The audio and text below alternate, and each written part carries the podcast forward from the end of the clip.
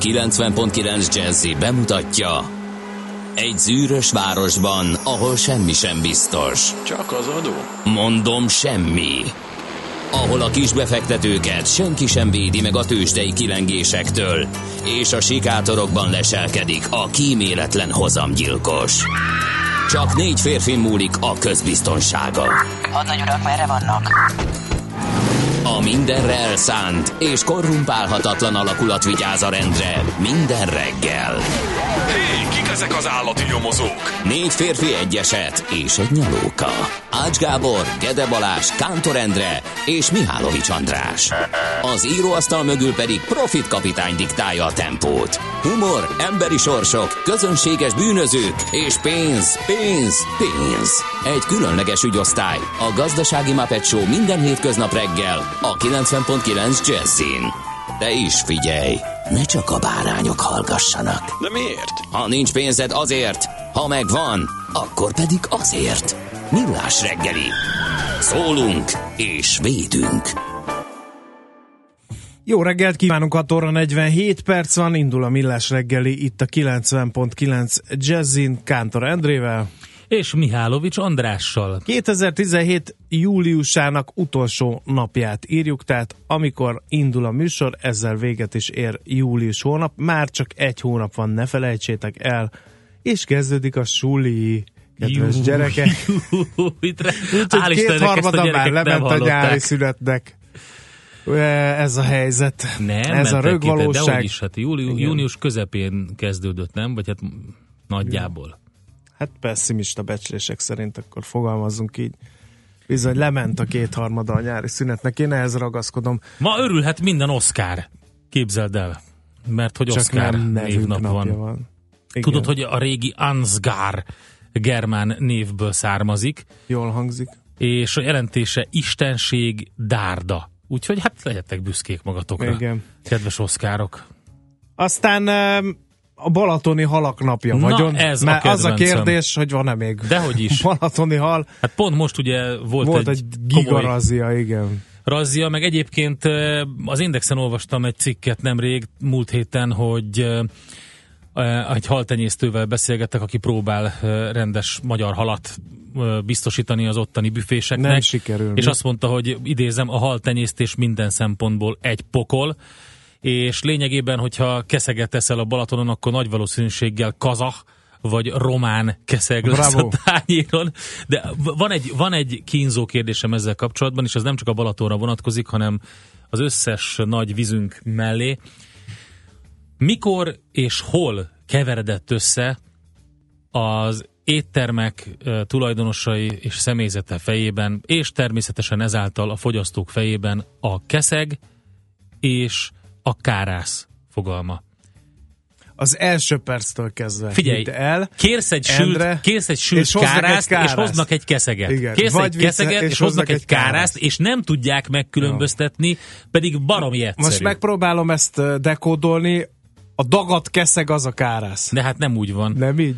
Hát úgy van, hogy a kárász, ugye annak a felső uszonya az egy ilyen hosszú, mint a rómaiak sisakján, ez a, Igen. a keszegnek pedig ilyen kis vitorlája Igen. van fönt pici. Egyébként, hogyha megsütöd, akkor az egyiknek kicsit barnás a húsa, ez a kárász, a keszegnek meg hófehér lesz a húsa. Igen. Bár attól függ, hogy milyen típusú keszeg, mert abból is van sok, de hogyha a sima dévérkeszegről No, tehát beszélünk. a balatoni halak napja van, de azt nem tudom, hogy mit ünnepelünk, és hogy valaki nem érteni, hogy miért morgunk, azért morgunk, mert hogy, hogy a balatoni halsütödékbe legálisan nem lehet balatoni halat enni. Elmondjuk, hogy miért. Azért, mert hoztak egy olyan rendeletet, hogy a halászat, mint tevékenység a Balatonon és minden más élővízben Magyarországon, ha jól tudom, tiltott. Halat így aztán a vízből horgászok emelhetnek ki, akiknél viszont az a szabály, hogy nem adhatják el a fogást. Csak elajándékozhatják, vagy maguknak ö, fogyaszthatják el. Ezért aztán a halsütödés, aki nem horgászik, az a nagy kérdés, hogy mit tesz a vendégei elé, és itt jön a képbe a kazak, meg a román keszeg, mert hogy ott lehet ilyet ö, tenyészteni. És Lehet egyébként, be- hogy itthon befogni, is. És akkor, ja, itthon is lehet tógazdaságokban, de azt nem értem, hogy a Balatonpart legtöbb halsütőjébe és éttermébe fagyasztva érkezik, legtöbb, nem mindenhova, fagyasztva érkezik a hal, úgyhogy ez egy másik nagy. Az, hogy, hogy a balatoni halak napján a hekről emlékezvén meg, Hát az ősi ugye balatoni az ősi hal. ba- balatoni hal, a fej nélküli hekkek, igen. Na mindegy. Megragadnám az alkalmat megint, 26-szor, aki nem hallotta volna, hogy tekintsünk meg fényképeket a világhálóról, szedjünk le fényképeket a hekről. Nagyon, nagyon csúnya, kemény. nagyon csúnya Igen. hal. De, de A, ké- a esetre keszeghez képest szép. Finom a hal. is, meg a Finom. keszeg is. Frissen de a egyébként legalább szép. nagyon klassz lehet a hek, frissen még soha nem sikerült fogyasztanom.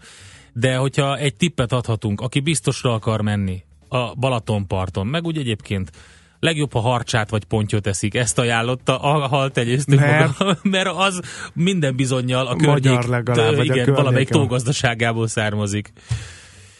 Lesújtom. Egyébként a keszegre visszatérve és a tógazdaságra visszatérve, ugye a keszegre ráállni nem túl kifizetődő, mert ugye eléggé, hogy mondjam, ez olyan kis, hogy is mondjam finoman, de nem tudom finoman, szeméthalként kezelték a Hát nagyon tógazdaságba. Ezeket finom. ugye a pontyra, meg Nagyon a, finom, ért, meg kell. a süllőre, meg csukára, meg ilyen értékesebb halakra mennek. Igen, de nekik ezt szerintem nem éri meg keszeget Ja, tartani mhm, tógazdasági körülmények között, de én nem vagyok ugye halász, úgyhogy nem tudom pontosan, de valószínűleg ez is lehet. No, hát ezzel a gondolatmenettel engedjük el akkor a balatoni halak lapját.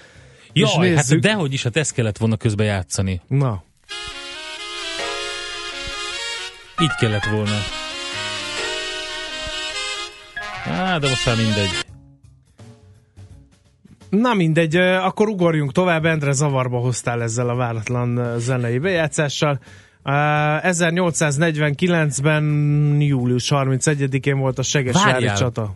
Most jut Igen. eszembe, hogy mi nagyon egyoldalúan tekintettünk erre a balatoni halak napjára.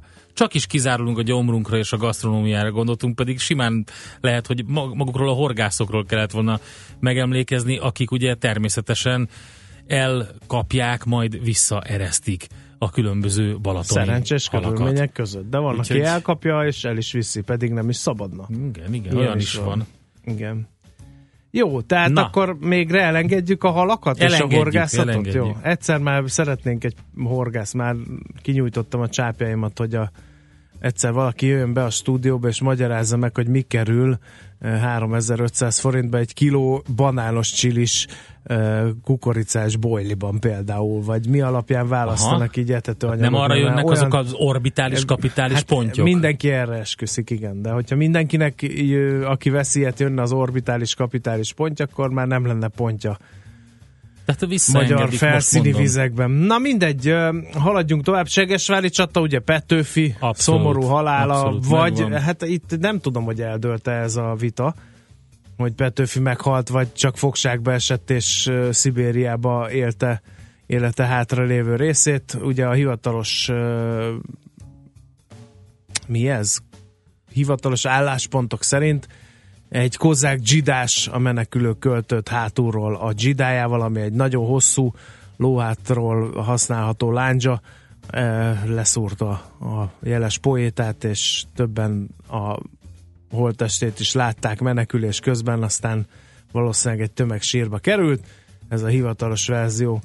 Aztán 1944-ben is szomorú nap volt, július 31-e, miután Antoine de Saint-Exupéry repülőgépével nyomtalanul eltűnt, ugye a kis herceg szerzőjéről van szó. Állítólag már megtalálták a gépének a roncsait, egy lelkes búvár fellelte, miután tanulmányozta, hogy merre járhatott Antoine de Saint-Exupéry.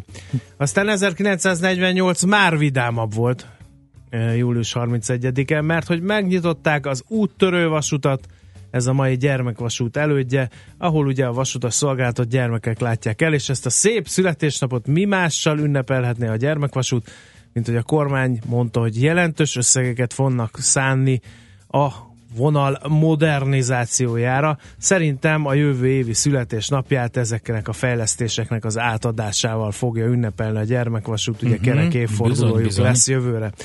Aztán 1954 a K2 nevű hegycsúcs első megmászása ehhez a naphoz, tehát július 31-éhez Bizonyám. kötődik. A tengerszint feletti magassága 8611 méter a K2-nek, és ugye filmet is forgattak róla, legendásan veszélyes hegycsúcsról van szó. ugye ezért is váratott magára 1954-ig a megmászása. Aztán 1971. július 31-ére röppenjünk át. Kérem szépen, a Lunar Rowing Vehicle, azaz LRV első útjára kerül sor a Holdon, azt az Apollo 15 vitte fel oda.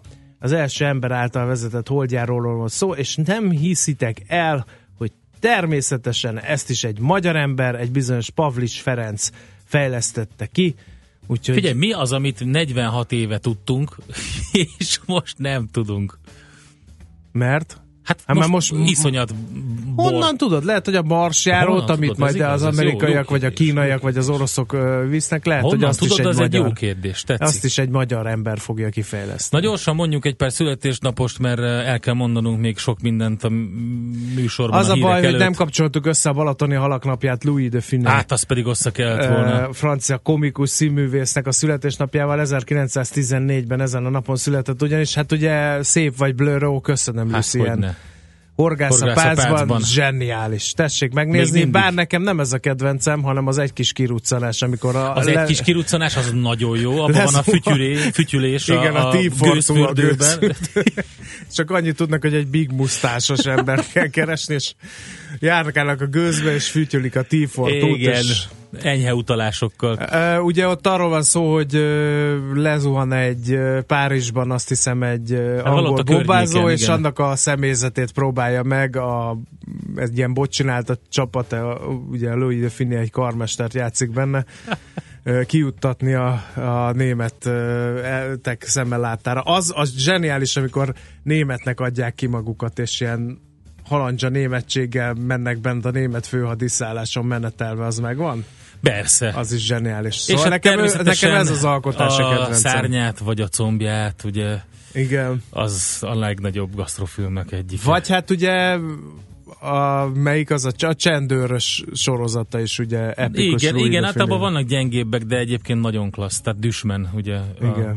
A, az árnyat vagy a combjátban. Na, azt mondja Antal Imre is ezen a napon született 1935-ben, Wesley Snipes 62-ben, CC Catch, Atyavilág. jött ki a Bőriből Wesley Snipes, én meglepődtem Igen? rajta. Adótartozása volt, és Igen, nem nagyon be- láttuk filmekben mostanában, igen. de hát 64-es CC Catch, köszi, hogy vagyis. Carolina Müller. Én legalább nem titkolom el, hogy első koncert, első önálló koncertélményem egyike a Sissy Catch koncert volt a BS-ben. A hölgy, aki mindig három számmal kisebb fürdőruhát hordott. Ilyen Igen. egyberészes, nem? Vagy Nem voltak jó számai. A minap, el, ha minap a kezembe került a régi CD-je, elkezdtem hallgatni, elviselhetetlen. Hát ez Miképpen egy Hot Chocolate CD is a kezembe került, az is nagyon pusztító. Nem, hát volt. azért abban, hát csak ennek voltak szép pillanatai. És még J.K. Rowling születésnapja is van, 1965-ben ezen a napon született ő, hát természetesen a Harry Potter nevéhez, vagy az ő neve ahhoz fűződik. Nem is tudom, hogy ki, kinek a neve fűződik, kinek a nevéhez. Lehet, hogy mind a kettő neve, mind a kettőjéhez. Na mindegy, zenéjünk egyet, utána pedig eh, megnézzük, hogy eh, mi volt a tőkepiacokon. Majd Schmidt Andi jön a hírekkel, információk. Küldjetek ti is infót 0 És- 30 20 10 909. Öltözzetek lengér, mert 33 fok lesz Igen. ma a csúcsőmérséklet, és szerdáig ez hétvégi viharok után ez 43-ig fog kötelező, felkúszni. kötelező. A rossz idő után kötelező most, hogy legyen egy ilyen, egy ilyen brutál meleg.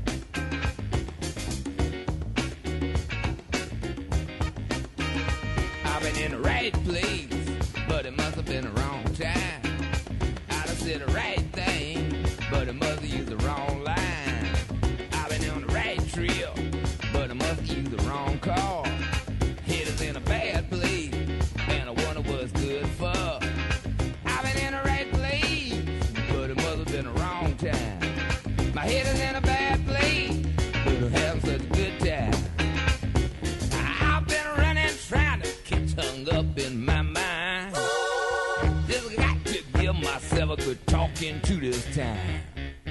Doesn't need a little brain salad surgery. I got to cue my insecurity.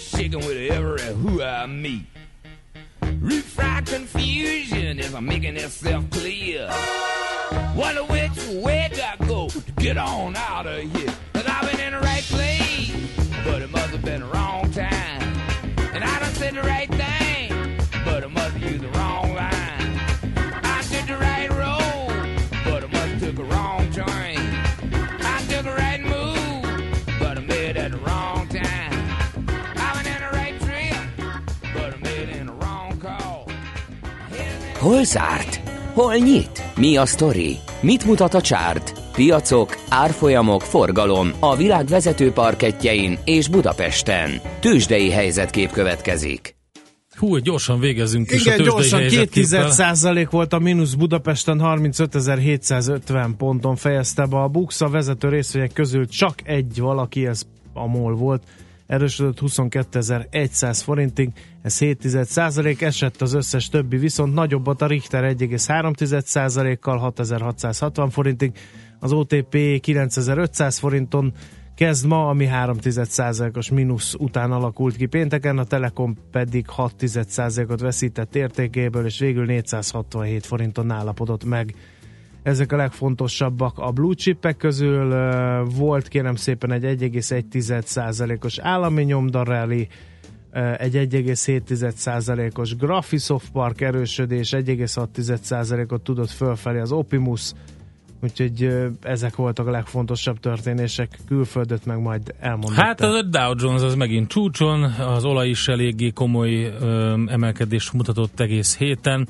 Ugye az Obamacare leváltása elbukott az amerikai szenátusban, közben De pedig... még hogy? Igen, közben pedig újabb orosz ellenes szankciókat is elfogadtak, de ezekre nem volt érdemi mozgás a nyitás után, viszont pénteken, ugye délután történelmi csúcsai körül ragadtak az indexek, közben volt ugye észak-koreai rakétakilövés újabban, ez sem okozott esést, a dollár esése miatt pedig jókor emelkedés látszott az olaj és az aranypiacán, ugye, ami dollárban jegyzett, úgyhogy eh, hát az olaj az egy hetet eh, tekintve 8%-kal emelkedett 50 dollárig, úgyhogy eh, elég szép mm, volt így az amerikai piac. A Chevron 2%-ot emelkedett, az American Express 1,2%-ot, a Travelers, a Goldman Sachs és a United Health Group pedig 1% körüli pluszt mutatott. A negatív oldalon az Intel, a GE és az Exxon 1, illetve 1,6%-os csökkenéssel, úgyhogy ezzel megyünk neki a mai kereskedési napnak. Tősdei helyzetkép hangzott el a Millás reggeliben.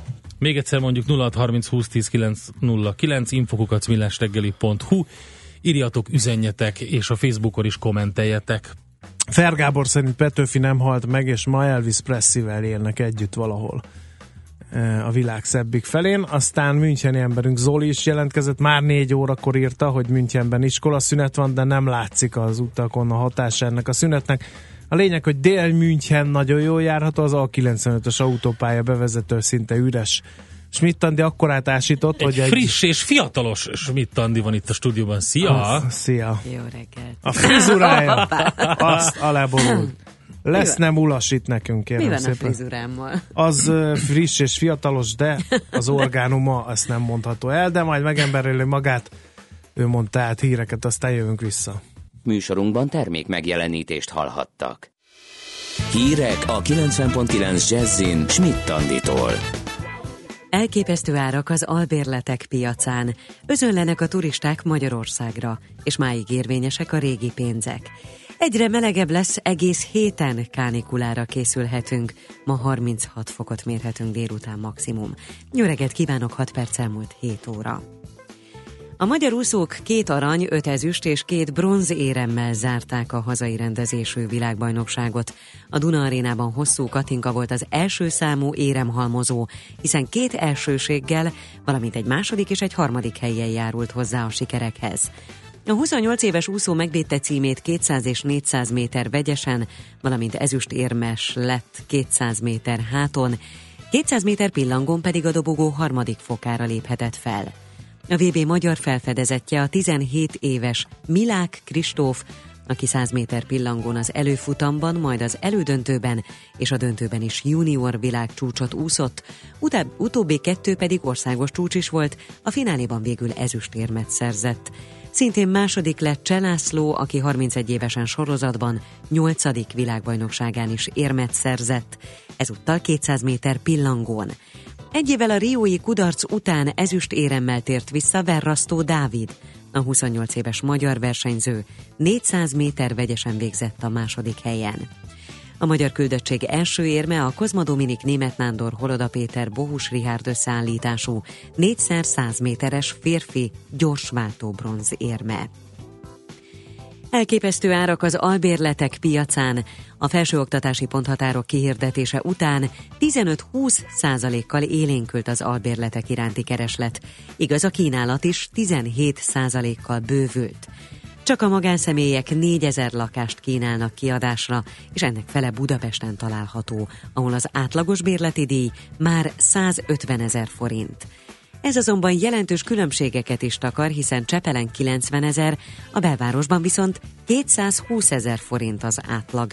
Az ország keleti és nyugati régiói között is van eltérés, keleten 60-80 ezer, nyugaton 80-100 ezer forint közötti összeget kell fizetni havonta. Szakértők szerint 5 éven túli bérlés esetén érdemes megvizsgálni a vásárlás lehetőségét, hiszen 2-3 százalékos kamattal is vannak lakáshitelek. Özönlenek a turisták Magyarországra, még sohasem voltak annyian egyszerre nálunk, mint ezekben a napokban. Ez elsősorban a sportrendezvényeknek, a Vizes Világbajnokságnak, a 14. Európai Ifjúsági Olimpiai Fesztiválnak és a Forma 1-es Magyar Nagydíjnak is köszönhető.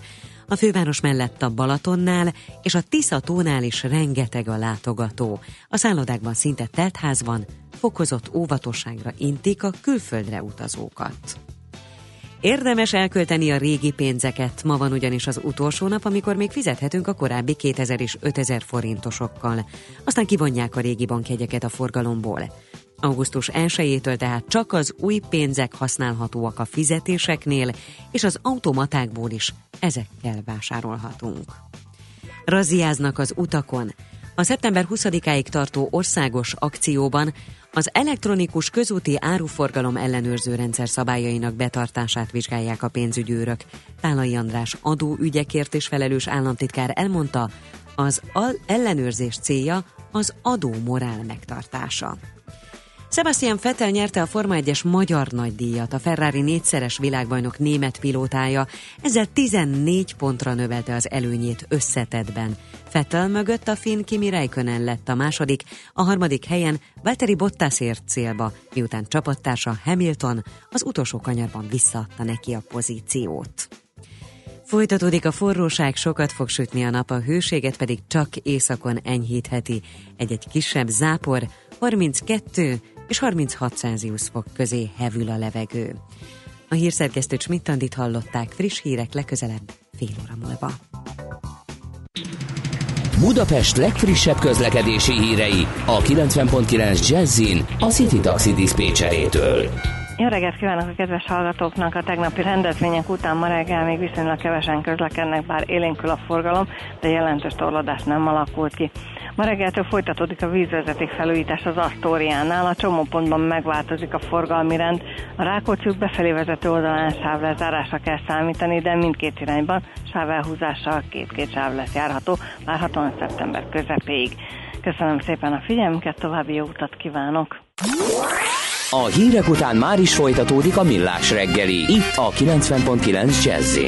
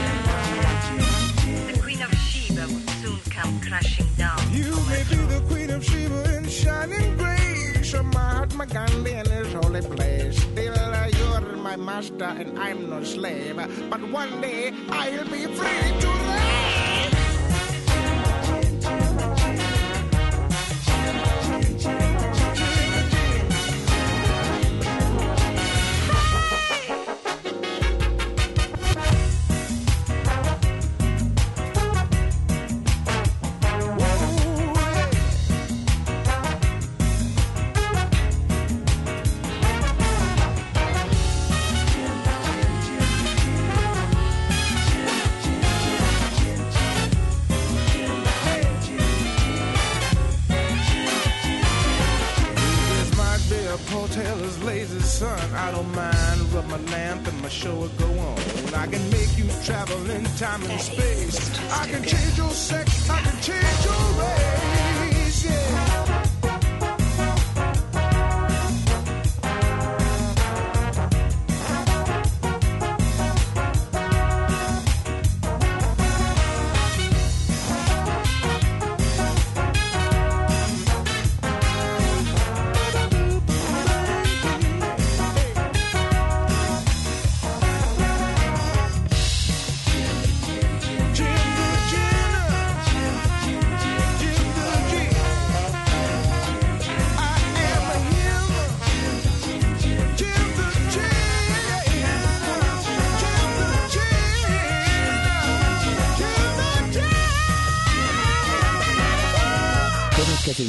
Műsorunkban termék megjelenítést hallhatnak.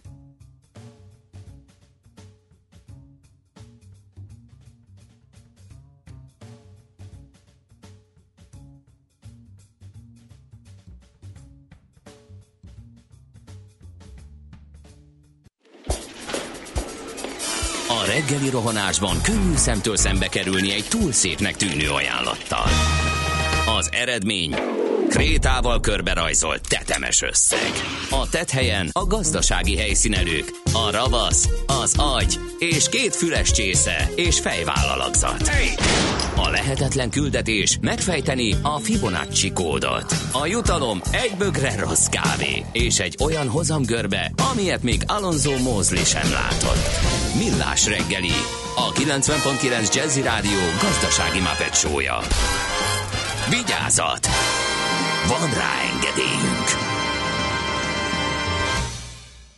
7 óra 15 percen folytatjuk a millás reggelit itt a 90.9 Jazzin Kántor Endre, a És társam. Miálovics András.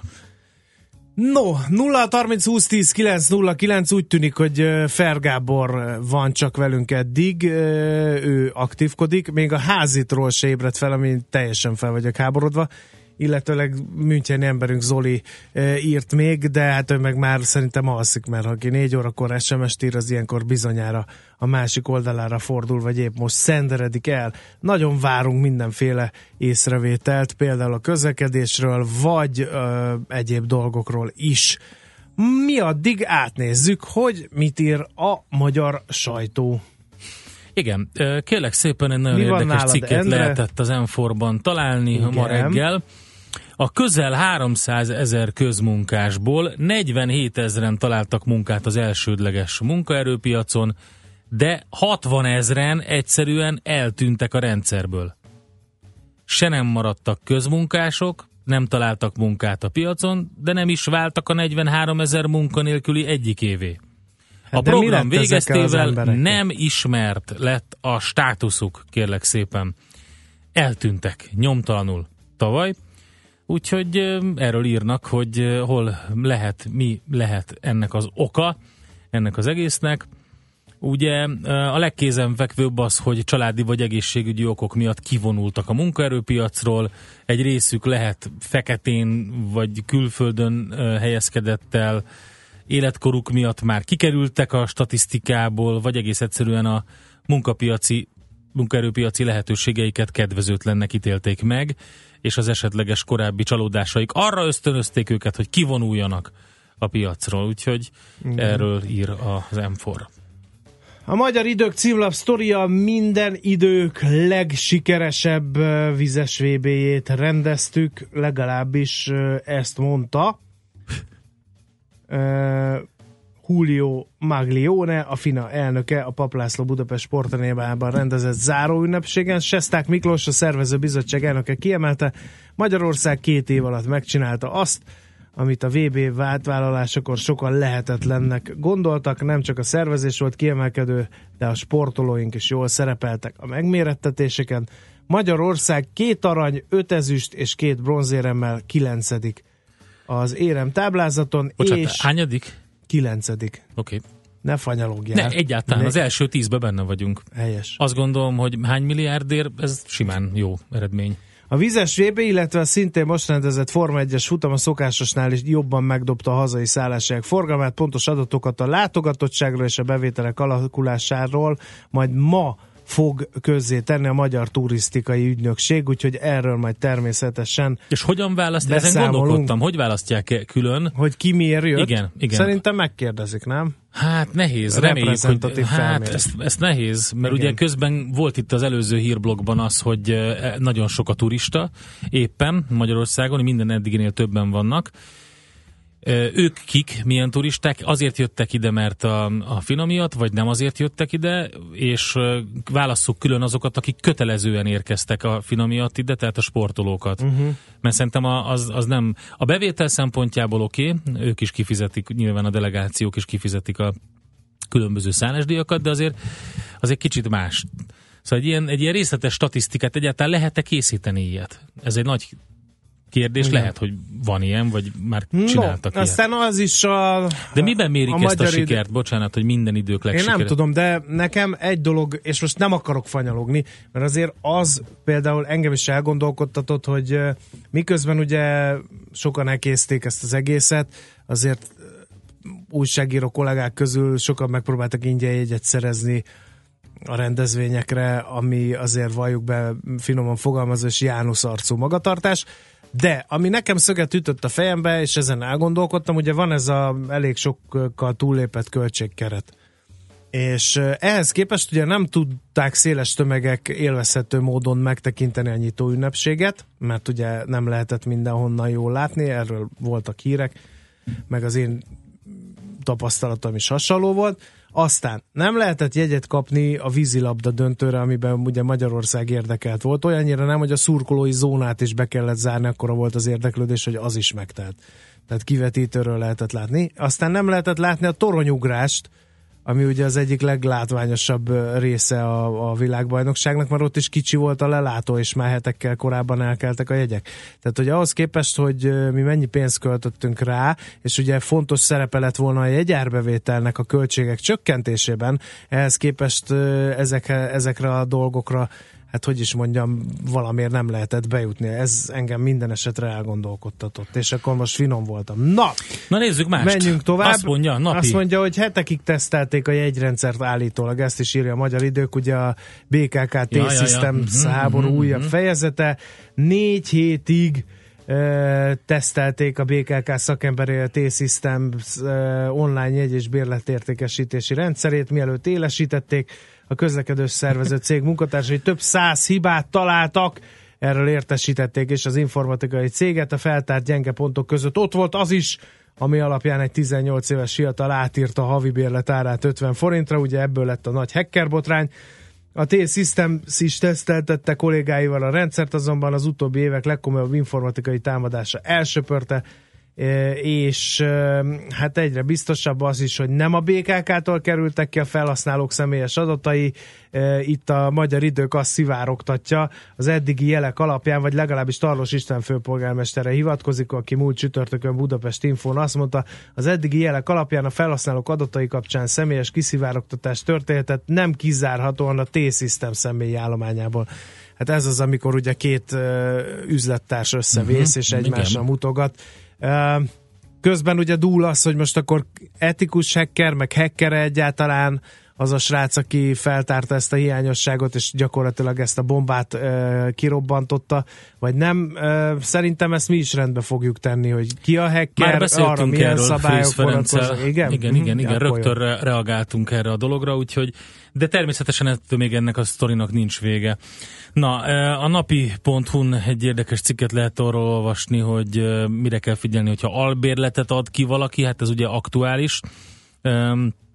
Ugye sokak számára elég egyértelműnek tűnik, mégsem lehet elégszer hangsúlyozni ahhoz, hogy biztosítva érezzük magunkat, muszáj egy jó szerződés. Első és legfontosabb tudnivaló, hogy a lakásbérleti szerződés csak írásban érvényes. Ezt mondta a napi érdeklődésére egy jogi szerviz szakértője, úgyhogy ez nagyon fontos. De természetesen sok minden más is van, amire figyelni kell a cikkben. Aztán breaking van, a Magyar Vízi Közmű Szövetség a külügyminisztérium közbenjárását kérte, mert az amerikai járványügyi hivatal friss jelentése szerint Európa több országában, köztük Magyarországon nem ajánlott csapvizet inni. A vízközmű, Micsoda? ezt írták állítólag. Aj, ne a szívassatok. szerint több európai országgal ellentétben hazákban a csapvíz íze jobb, ásványok tartalma magasabb, és mindenféle kockázat nélkül bátran fogyasztható. Természetesen. Az ivóvíz minősége mikrobiológiai szempontból ugyanakkor az európai középmezőnyhöz tartozik, arzén és ammónium tartalma magasabb annál, írja tehát a vízközmű. Ezek az amerikaiak nem nyugszanak, most betámadták a világhírű A vizet. magyar ivóvizet is. Pedig mi vagyunk a Aztán egy országa. Barca György címlap sztori, a világgazdaságban olvastam a vízestet is, meg ezt is. Egy angol száz befektető csak azért nem ruházna be Magyarországon, mert eurókötvényt adunk el, addig egy kínai, igen, érvel Barca György, az Államadosság Kezelő Központ vezérigazgatója.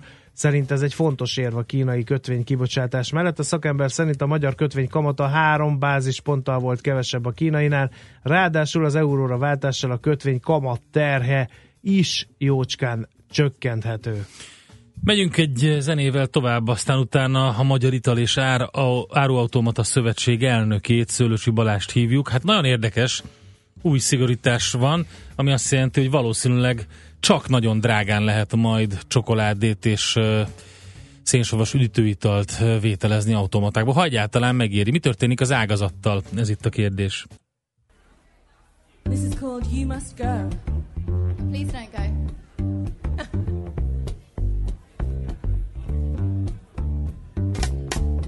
Do do do da ba do ba do. Do do do da ba do ba do. Do do da do ba do. Do do do ba do. Do do do ba do do. Do do do ba do do. Do do do ba do do.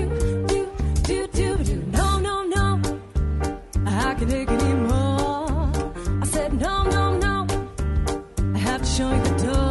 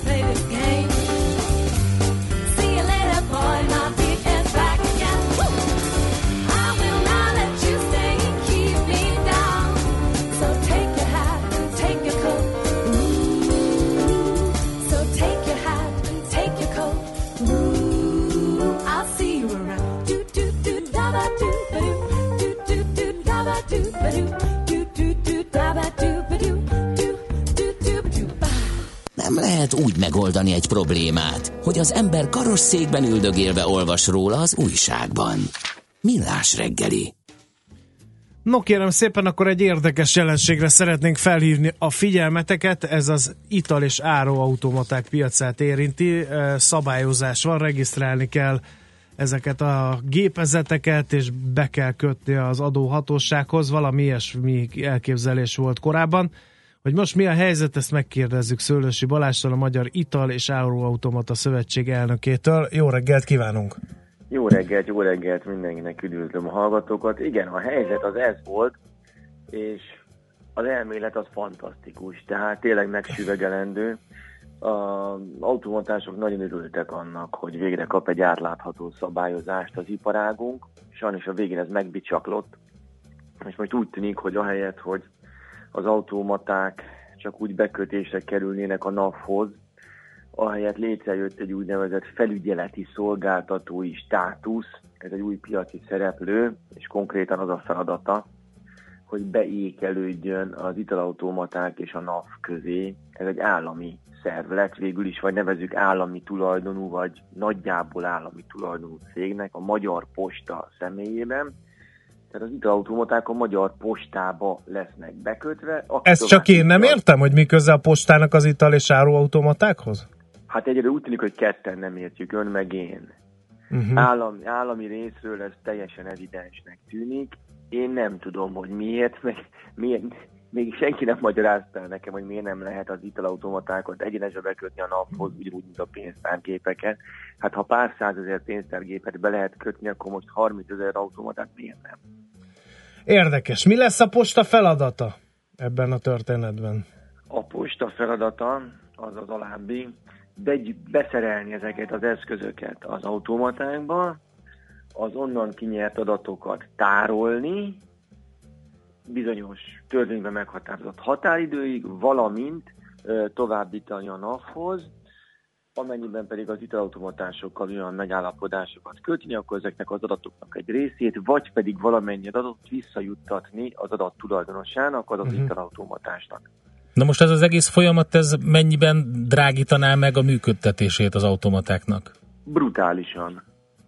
Ezzel az egy szóval tudnám így összefoglalni. Mert Azt hogy? Képzelj, mert hogy ennek az adattovábbításnak van egy havi, elméletileg maximált költsége. A törvényben az van, hogy maximum 5000 forintot kérhet a felügyeleti szolgáltató ezért a szolgáltatásért, de a posta az fillére pontosan 5000 forintot kér. Tehát 5000 forintot kell kifizetni automatánként az adattovábbítás díjáért. Jól lehet, egy átlagos magyar italautomatának a havi átlagos árése nem éri el a 10.000 forintot. Hogyha ez most minden hallgató akkor- akkor... lefordítja a saját cégének a költségstruktúrájára, ez azt jelenti, hogy a mérleg szerinti eredményének, az adózás előtti eredményének inkább úgy fogalmazok, az 50%-át fizesse ki adattovábbítási díjra. Hát ez Eh, elég Nehéz furán ez hangzik. után, igen. igen. Hát most ez úgy fog kinézni, ja, és ez egyébként még csak egy alap, tehát erre jön még rá az éves felülvizsgálati díj, erre jön majd ki az eszköz cseréjének a díjra, ami, ha jól sejtjük, vagy ha jól tudjuk, egy év garancia van ezekre az eszközökre. Úgyhogy most minden jel szerint ilyen 30 és 50 forint közötti áremelkedés is elképzelhető automa, italonként. Tehát az a kávé, ami eddig mondjuk egy Százas volt, most már a Hát nem, mondjuk, mondjuk, mondjuk 150 190 egy Jó, ilyen szá- presszó, általában 180-190. Igen, de egy gépsor mellett, egy gyárban, egy dolgozói étkezőben ez messze nem 100, meg nem is 90 forint volt az espresszó kávé, hanem ilyen átlagosan ilyen 60-70 Aha, forint. értem, értem. Most erre jön rá ez a 30-50 forint áremelés, amit mondanak az üzemeltetők, de el kell, hogy higgyem nekik. A, aki viszont azt mondja, hogy ő bedobja a törülközőt, na olyan is nagyon sok van. Hát Tehát épp ezt nem- akartam kérdezni, hogyha mondjuk bárki belegondol abba, hogy az adózás előtti eredményének az 50%-át hirtelen elvonja az állam valamiféle teher formájában, akkor én bizony elkezdenék gondolkodni, hogy így megéri még vagy jobb a sűrű fillér, mint a ritka forint? Hát nagyon sok cég van, aki azt mondja, hogy ő bedobja a törülközőt. Maga a felügyeleti szolgáltató, tehát a Magyar Posta is úgy kalkulál, hogy a most piacon lévő 35 ezer italautomata helyett ilyen 27, ha marad a piacon, 27-28.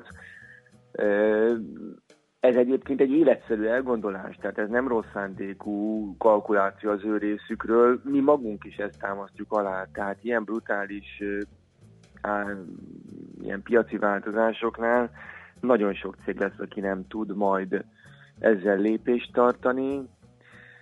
Pénteki adatot tudok önöknek mondani, ugyanis figyeltük, pénteken is tárgyaltunk a Magyar Postával, ez egy publikus információ, megoszthatom önökkel, meg a hallgatókkal, hogy most hétfőn, tehát ma éjfélkor jár le a határidő, amit le kell szerződni ezt a 35 ezer italautomatát a postánál, hát pénteken tartottunk körülbelül ezernél.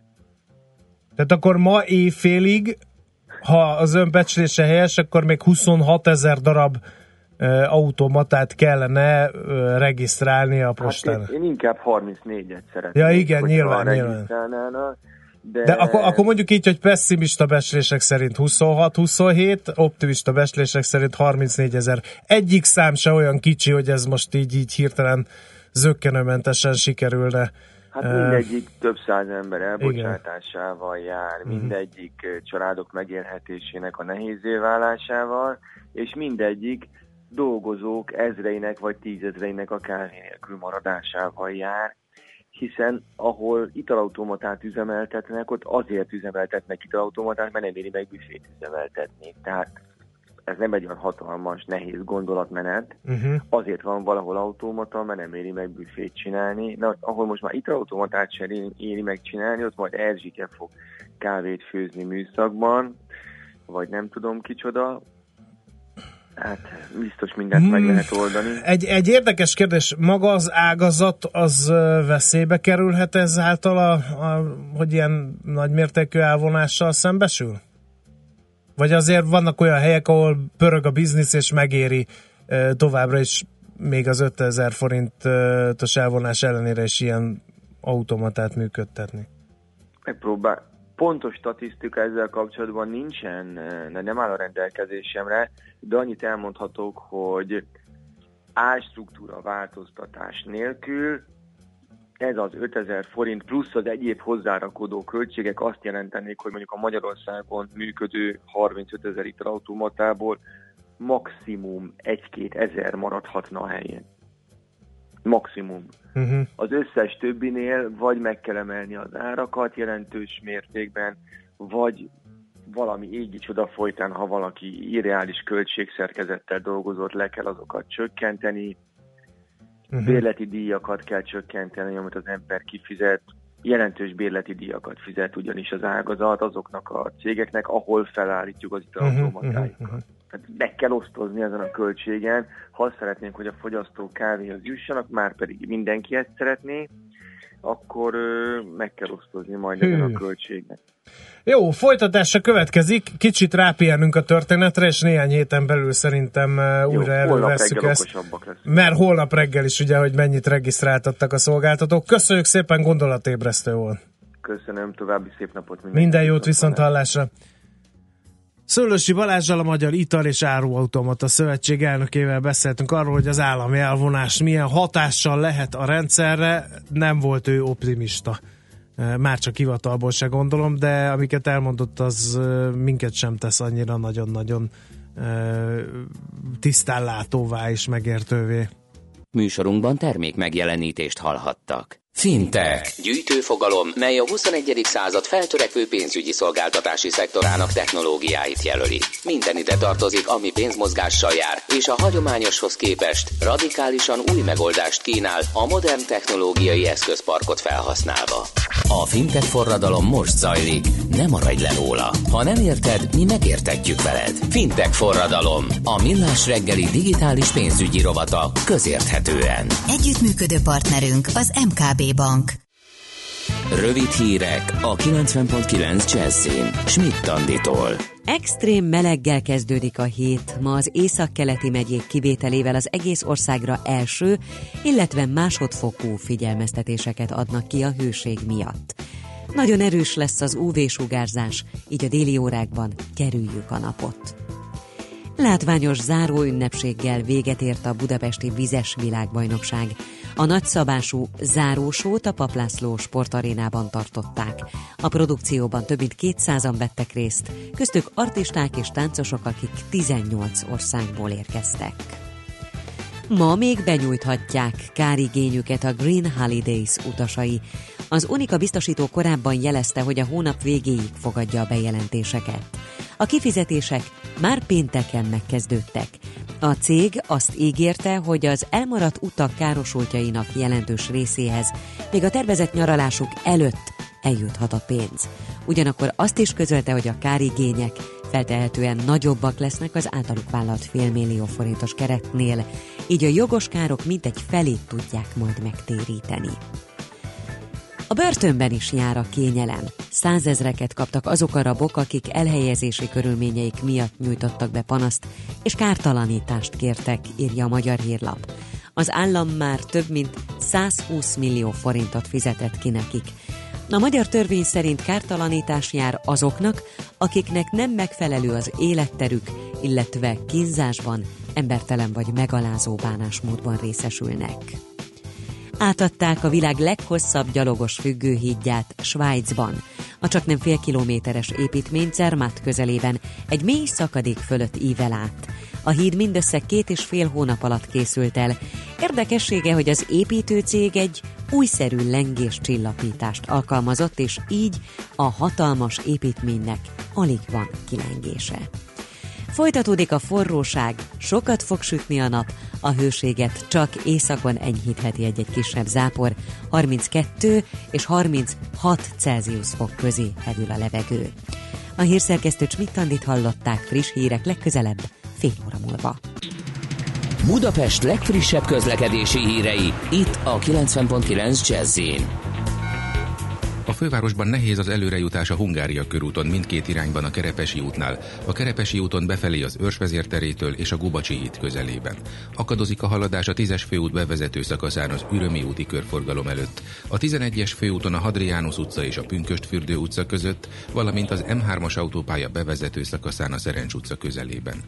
Mától folytatódik az Asztóriánál a vízvezeték felújítás, a csomópontban ismét megváltozott a forgalmi rend. A Rákóczi út befelé vezető oldalán sávlezárásra kell számítani. Mindkét irányban sávelhúzással két-két sáv járható. A Gyömrői úton befelé a Csévézi utcánál nem működnek a jelzőlámpák. A forgalmat napközben rendőrök irányítják. A Kvassai Jenő úton a Soroksári út és a Weiss-Manfred út között kertészek okozhatnak útszűkületet 16 óráig. Kardos Zoltán, BKK Info. A hírek után már is folytatódik a millás reggeli, itt a 90.9 jazz Következő műsorunkban termék megjelenítést hallhatnak. A következő előadó is fellép az idei Jazzy Fesztiválon. Say, boy, what you doing around my jazz? You found the funk. Now you have to swing it. Swing. Jazz. Swing it. Jazz. That's it. in your heart.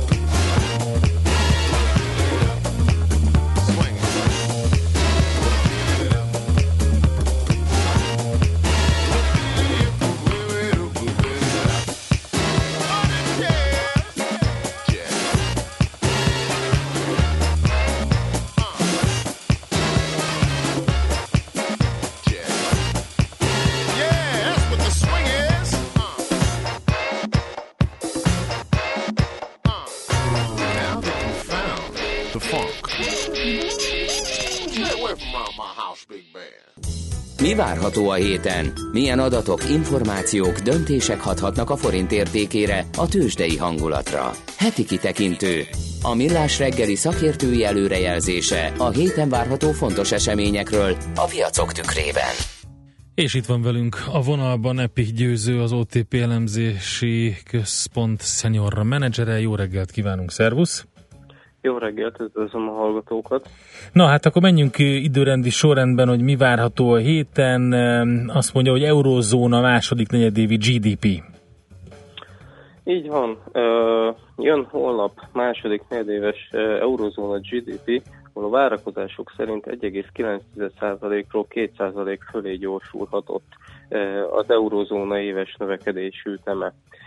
Igazából ez nem is lesz most már nagyon meglepő, hiszen a spanyol, illetve francia GDP adatok napvilágot láttak, és mind a kettő erősebb lett a várakozásoknál, és a német konjunktúra adatok is abba az irányba mutatnak, hogy a német gazdaság is erős negyedévet tudhat maga mögött. Ilyen értelemben nem lenne meglepő, hogyha az eurózóna gazdasága tovább gyorsulna, és ö, negyedév per negyedév alapon ismét hozná ezt a 0,6 százalék körüli növekedési ütemet, ugyanazt, amit a tengeren túlon az USA produkált a második negyedévben. Uh-huh. Kik az erősek az eurozónában, akik ezt így, akik domborítani tudnak? Hát igazából azt lehet mondani, hogy most az eurozóna egész erős, tehát azt lehet mondani, hogy ugye korábban volt egy magországcsoport, ö, főleg ugye itt a nagyok közül Németországra kell gondolni, aki gyakorlatilag nagyon gyorsan kilábalt ugye a 2009-es válságból, és ugye voltak azok az országok, ahol költségvetési kigazításokra volt szükség, vagy egyéb más okok miatt kísérle maradtak ebbe a ciklusba, de jó példa ugye Spanyolország, aki ugye néhány évvel ezelőtt kifejezetten ugye a rossz tagállamok között lehetett számon tartani, viszont a költségvetési megszorítások, illetve számos munkaerőpiaci reform bevezetését követően a spanyol gazdaság most arra magára talált, és például a spanyol GDP negyed év per negyed év alapon 0,9%-kal bővült a második negyed évben, azt az adatot már ismerjük, e, és hát gyakorlatilag az elmúlt negyed években folyamatosan ilyen 0,7-0,8-as negyed év per negyed év növekedésű ütemeket mutatott fel a spanyol gazdaság, ami ugye 3% feletti éves növekedésnek felel meg. Tehát ilyen értelemben azt lehet mondani, hogy az eurózóna egészében is abszolút megfordult a ciklus, és, és most már kezdenek a konjunktúrának egy erősebb, érettebb fázisába átlépni. Oké, okay, akkor ez azt jelenti, hogy hogyha a várakozásoknak megfelelő lesz az adat, vagy még jobb lesz, akkor, akkor ez egy kicsit még jobban lódít egyet az eurón. Ö, Hát ez egy lehetséges forgatókönyv, hogy hogyha a GDP növekedés erősebb lesz, akkor ugye megerősödnek azok a várakozások, hogy az LKB monetáris politikája szigorodni fog. Itt azért én azt kiemelném talán ezzel kapcsolatban, hogy az eurodollár most már rendkívül sokat emelkedett az elmúlt időszakban, és rendkívül gyorsan, tehát rövid idő alatt emelkedett, és hát azért az év vége egyre közelebb, közeledik, ez lenne ugye az eredeti időpontja az LKB ö, mennyiségilazítási programjának a végéig, tehát nem valószínű most már, hogy idő előtt abba hagynák, inkább az a kérdés, hogy ezt követően az első kamatemelésre mikor kerülhet majd sor. Uh-huh. Jó, hát akkor várjuk az adatot, és akkor meglátjuk, hogy mi történik. Amerikai adat a második, ami fontos, ugye? Így van, az ugye szokásos pénteki munkaerőpiaci adat.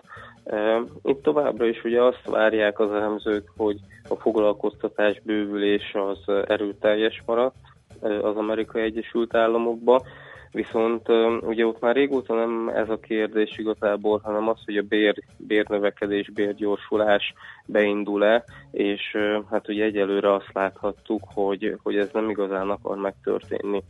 Itt azért érdemes szerintem azt kiemelni, hogy ugyan a nominális bérek a tengeren túlon nem emelkednek gyors ütemben, viszont a reálbérek, illetve a reálbér tömeg, tehát hogyha Mhm. a foglalkoztatottak számát is figyelembe vesszük, az kifejezetten erős ütemben nőtt az elmúlt negyed években, tehát abszolút elérte azt a növekedési ütemet, amit mondjuk az előző nagy boom idején, ugye 2006-2007-ben elért az amerikai gazdaság.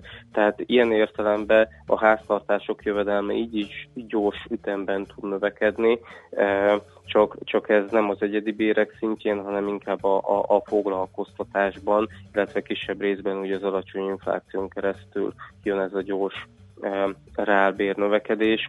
Úgyhogy ilyen értelemben azt lehet mondani, hogy az amerikai gazdaságban már abszolút benne vannak a konjunktúrának ebbe a, a legérettebb fázisába, azért innen érdemi reál jövedelem, eh, tehát hogy az, hogy a rájövedelemek növekedése az még gyorsuljon, eh, az nehezen elképzelhető. Stimmel. Akkor az nagyjából be, beépítette már ezt a várakozást a piac.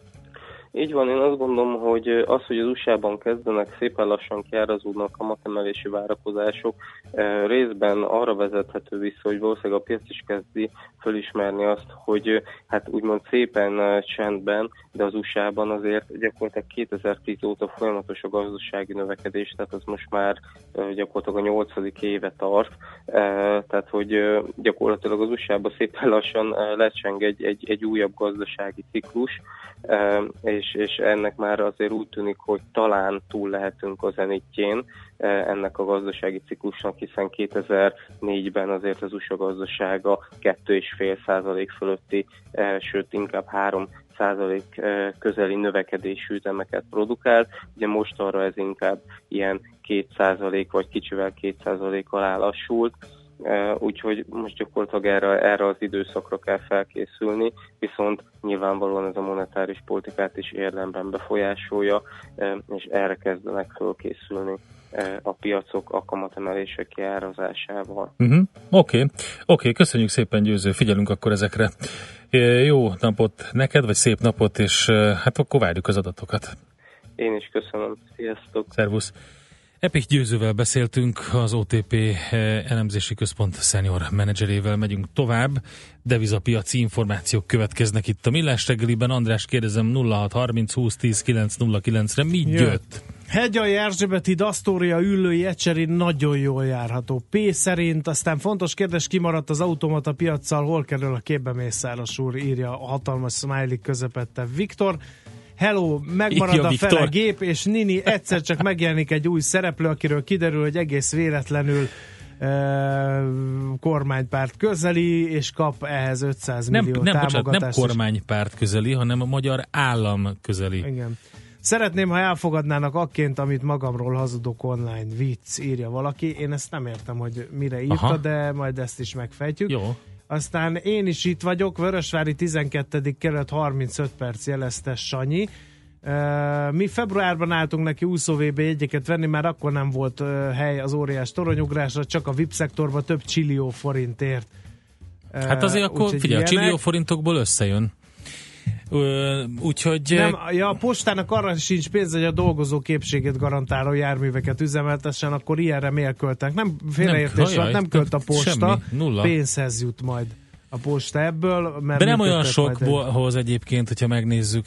Úgyhogy nyilván a szektor képviselői számára sok pénzről van szó, általában Igen. véve nem egy Zoli Münchenben nem alszik, hanem minket hallgat, levet, letettem a kora reggeli munkát, és kezdek főmunkaidőben, mivel a Azaz. gyerkőcöket nem kell iskolába vinni, ezért ma kicsit Hajrá, tovább Zoli! hallgat minket. Hajrá, mi is ezt csináljuk minden egyes nap. A budai alsórakpart épp szokás szerint csoszog a Láncít környékén észak felé, hol megáll, hol csoszog, írta nekünk Ágnes, köszönjük szépen, és megyünk tovább, deviza blokk következik Kuti Ákossal. Heti kitekintő rovatunk hangzott el. Mire érdemes odafigyelni a héten? Mi elmondjuk.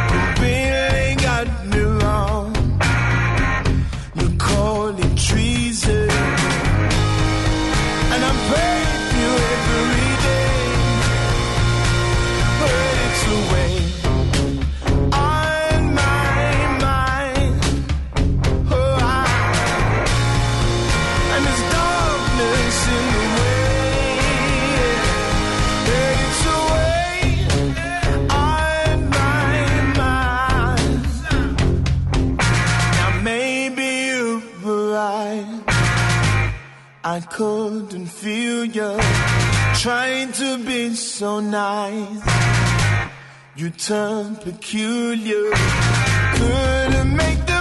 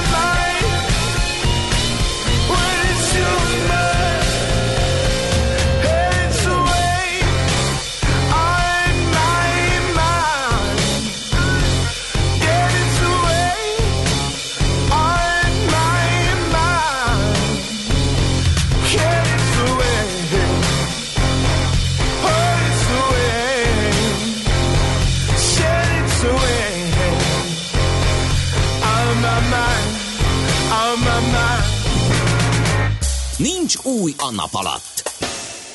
Millás reggeli. Van viszont Kuti Ákos, az MKB bank vezető elemzője itt a nap alatt. Az ember, aki sosincs szabadságon, jó reggelt kívánunk, szevasz! Jó reggelt kívánok, sziasztok! Egy élet a devizapiacért, annak működésének fenntartásáért, úgyhogy gratulálunk. No, um, hát Euro az dollár. egyik, igen, igen. Először a legnagyobb forgalmúval kezdjünk akkor talán. Hát ugye napok óta, sőt mondhatjuk azt, hogy hetek óta beszélgettünk a legfontosabb devizapáról, és már pénteken is megemlékeztünk arról, hogy milyen izgalmas makrolatok várhatók majd a péntek délutáni kereskedésben, és lám, így is lett, érkezett egy második negyedéves GDP adatunk, ami mondjuk úgy, hogy a vártnak megfelelően 2,6% lett, de bizony annak összetétele, sőt az első negyedévet érintő revíziók, nevezetesen az, hogy 1,4-ről 1,2-re rontották ezt az adatot, megint elgondolkodtatták a befektetőket, és láttuk azt már a pénteki kereskedésben, hogy az év vége felé fokozatosan csökkentek a kamat emelési várakozások. Most ott tartunk, hogy decemberig nem is lehet beszélni a piacokon egy FED kamatemelésről, de decemberi 25 bázispontos kamatemel- kamatemelésnek is mindössze 40% az esélye, holott korábban ez volt azért 50-60, sőt még az év elején ilyen 60-70 Ezt csak én nem értem. Ha megfelelő lett a várakozásoknak a GDP, akkor miért rettegnek a kamatemeléstől?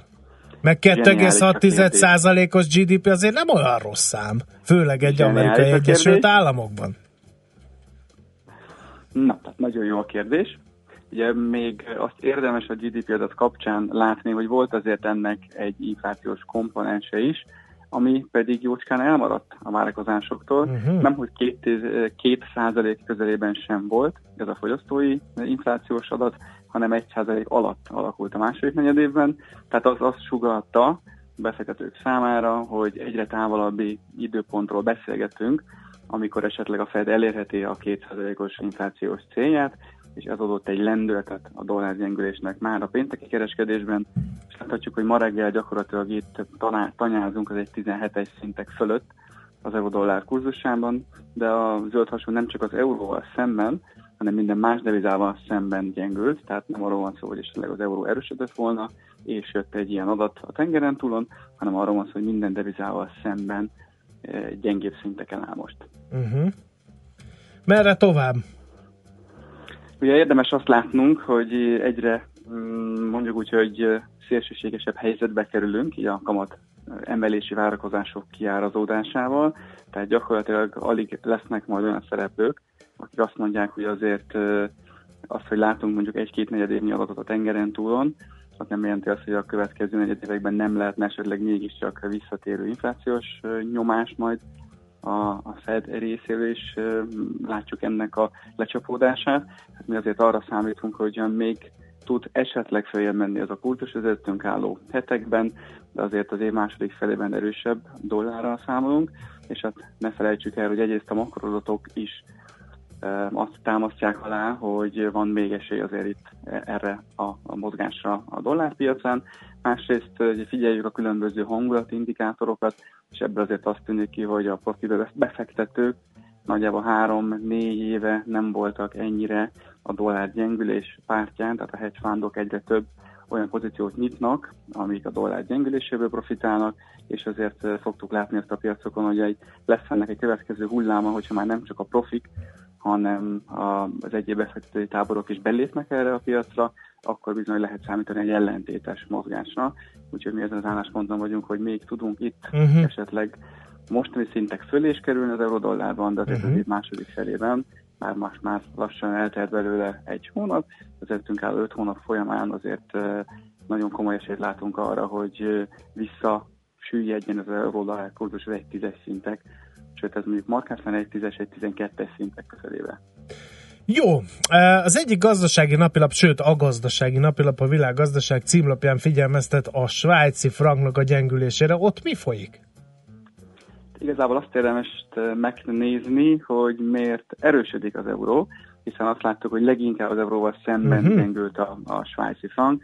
Érdemben nem változtattak azon a, a monetáris politikán, ami az ő mm, hozzáállásukat jellemezte az elmúlt évek folyamán. Azt láttuk, hogy továbbra is van egy valamilyen fajta deflációs nyomás, erről volt szó az elmúlt néhány év folyamán, és aztán lassan-lassan próbálták ezt ellentételezni, de mi mindig a negatív kamatpolitikájához kell nyúlniuk, hiszen azt látjuk, hogy a környező országokban egy egészen más inflációs pályán, illetve gazdasági növekedési pályán mozognak az országok, úgyhogy ezt, ennek látjuk a lecsapódását, hogy sokáig nem foglalkoztak igazából a befektetők a svájci franggal, és mostanában kezd megint előtérbe kerülni az, hogy bizony további eszközök Mhm. szükségesek a svájci jegybank részéről, hogy ezt a helyzetet orvosolni tudja. Oké, okay. forintról néhány gondolat, ha van mit mondani róla egyáltalán.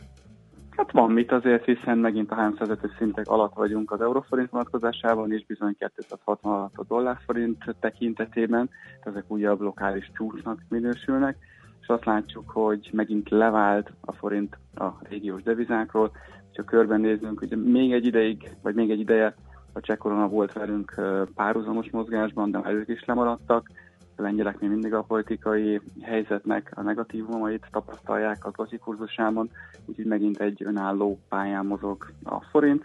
Tehát ugye korábban is jeleztük azt, hogy a nagyon-nagyon markáns süllyedést, akár az euróforint tekintetében, akár a dollárforint tekintetében azért nem várunk. Valahol itt a mostani 304-305-ös szintek környékén Mhm. tartjuk a legvalószínűbbnek a kurzust. Oké, okay, kerek volt. Na, Köszönöm, viszont kívánok nektek is. minden jót, szia! Sziasztok! Kuti Ákossal, az MKB bank vezető elemzőjével beszélgettünk devizapiaci folyamatokról, a műsor első órája pedig elillant vala, azzal az információval zárjuk, hogy a Csévéző utcánál már működnek a lámpák, a rendőrök tehát már nem akadályozzák a forgalmat, írja Göndör. Úgyhogy köszönjük az információkat. Jöhet még belőlük 0 30 20 10 9 0 9, most pedig hallgassátok meg a Jazzy Radio szirén hangján szóló Schmidt Tandit és az ő híreit.